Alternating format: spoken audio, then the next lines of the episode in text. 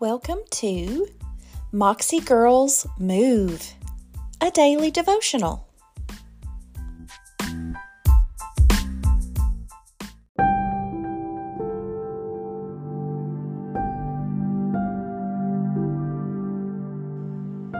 Good morning, sis. I hope you're having a wonderful day. Y'all, it's Thursday. That means it's Friday Eve. We got the weekend coming up. And we've got snow coming. But you know what? God has a plan. Chewy's sitting here with me this morning. He's yawning and stretching. So if you hear him, he's just trying to wake up. The title of today's message is Choices Take You Places. Most of us know what Jeremiah 29:11 says. I have to admit, it's one of my favorites. I mean, who wouldn't love the promise that's in that verse? You know, for I know the plans I have for you, says the Lord. They are plans for good and not for disaster, to give you a future and a hope. I mean, that sounds absolutely wonderful. I'm like, yes, Lord, I'll take that, please. Sign me up. Well, you may not realize it, but God was saying this to Israel while they were in captivity to Babylon. Slavery. They weren't even even in their homeland. Okay? As a matter of fact, the heading in my Bible says a letter to the exiles. Okay, whoa, wait a minute, God. I'm not sure I want that now. I mean, it sounded good, but it sounds like maybe there is some what's the word I'm looking for? Fine print. we quote this scripture over our children, over ourselves, over graduates, over like when we're praying for our kids when they're getting married, we're like, they've God has given them a future and a hope. but have we re- really read this chapter to find out what caused God to say this. Y'all, Israel, God's people, were in captivity. That may come as a surprise to you, but God had it all under control. Nothing you can do will surprise Him. He knows the next turn you will take, and your future mistakes and your bad choices. He's God and He's always prepared. What got Israel in this situation? Their choices. They chose over and over to disobey God and to put other gods before Him. Always remember, your choices take you somewhere.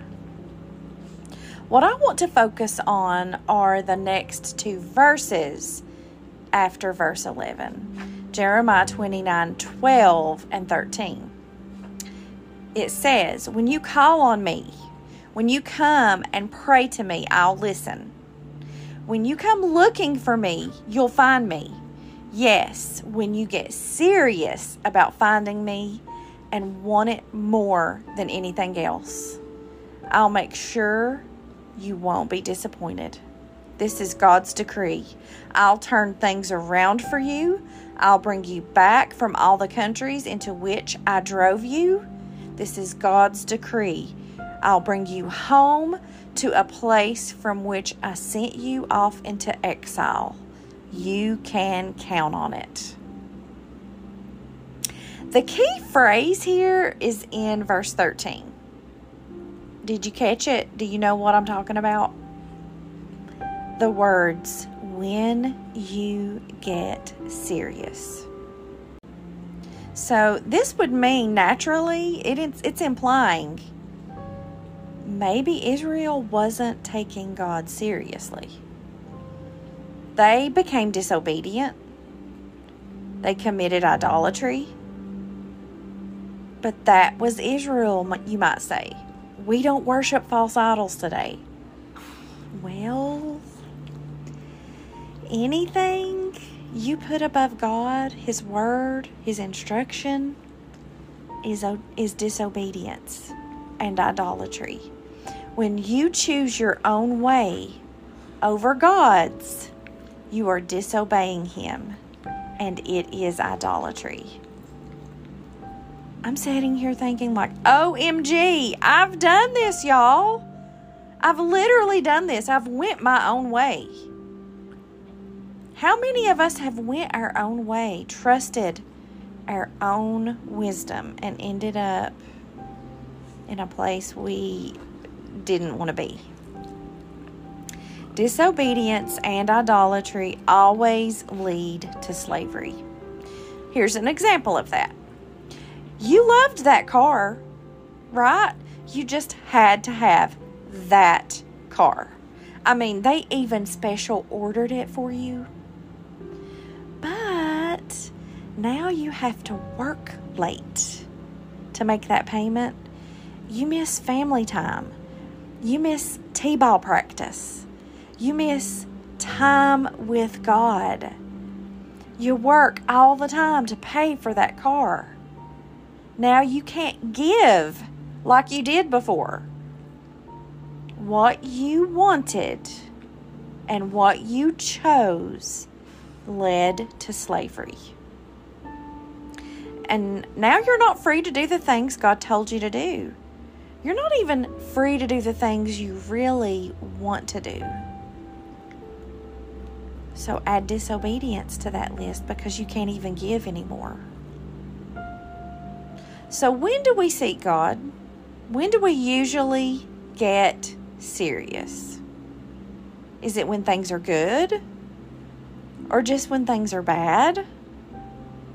Or only when nothing's going on because you're bored and you want something to do? Well, all of these situations, good or bad, should have nothing to do with your relationship with God. Because your relationship with the Father should be the constant in your life when things are good, when things are bad, and when things are boring. Why? because situations change, but God never will. And your relationship with Him will always be your anchor. Seek God in the good times and the bad. Take your relationship with Him serious. And by serious, I mean get to know Him. Because the more you know Him, the more you love Him. And you don't want to make choices without Him. You actually come to that point in your life when you know Him so well, you don't want to make choices without Him. He becomes your passion. If you're on speaking terms with God, you make better choices. And choices take you places. This can apply to today. You know, our bad choices can put us in places and predicaments that God never wanted for us, that we never wanted for us. But guess what? He lets us go there because we made the choice. And in His passion for us, He promises, I'll bring you back. So not only will He watch over us when we make these bad choices and we go to these places we never wanted to go, He promises He'll bring us back. He says, I'll bring you back from other places that I sent you, that I exiled you. Keep in mind, he used Babylon. He kept an eye on them. He allowed them to live there, to prosper there, to grow there. But He also let them reap what they planted. Why? Because choices take you places. And listen, we've all made the bad choices. I'm actually still living the result of a bad choice I made about 10 years ago. For you, it could be a job maybe that you just had to have, or that car you had to have, or a relationship with someone. Maybe it's a contract you made with someone, a bad business deal, or an investment. It could be something big or something small, switching a job or quitting a job, or even moving, or that dreaded timeshare that you just can't get out of. If a choice you made wasn't God's plan, you might have to live with it for a little while. God told Israel to make that place home. He said, You're going to live there. You're going to plant gardens there. You're going to work there. You're going to marry, have babies. Because their choice became their reality. For Israel, it was 70 years before God finally said, Seek me, get serious. Sis, it's no different for us today. God has to be a priority because if He isn't, something else will be. Remember, wherever your treasure is, there's your heart. Your heart will be there too. Something will take the place as Lord of your life. Let it be God. So you've made some bad choices and you're living the consequences. Me too. And I'm living in them. But God has never left me.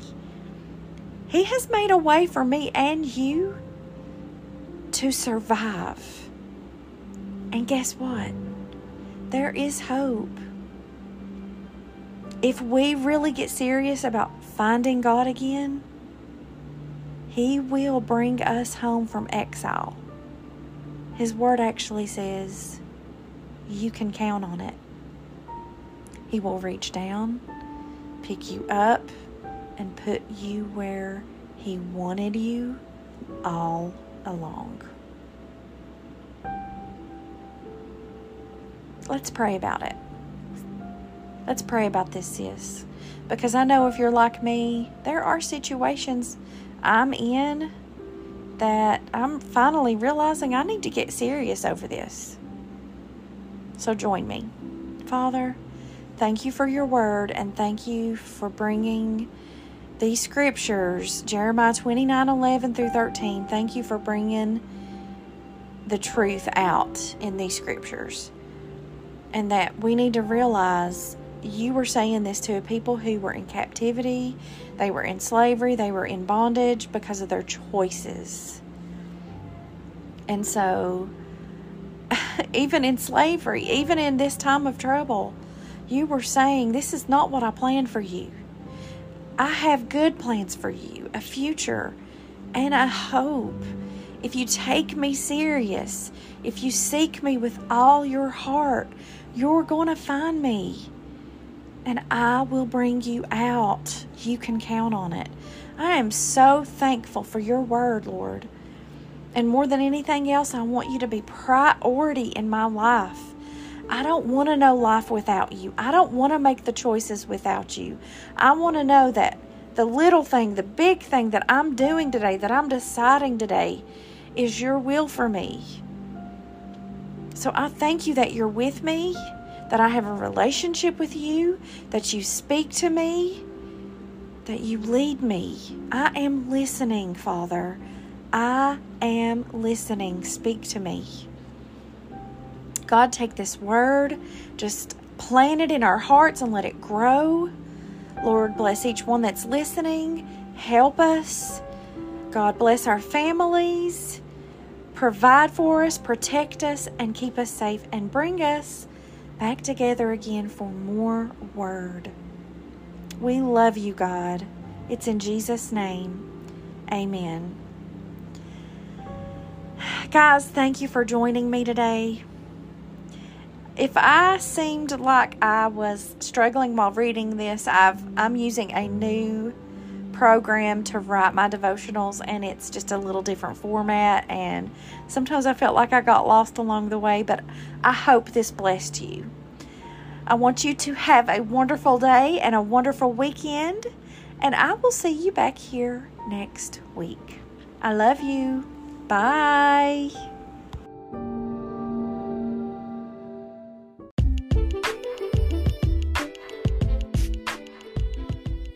Thank you for listening. Find me on Facebook at Moxie Girl, a daily devotional.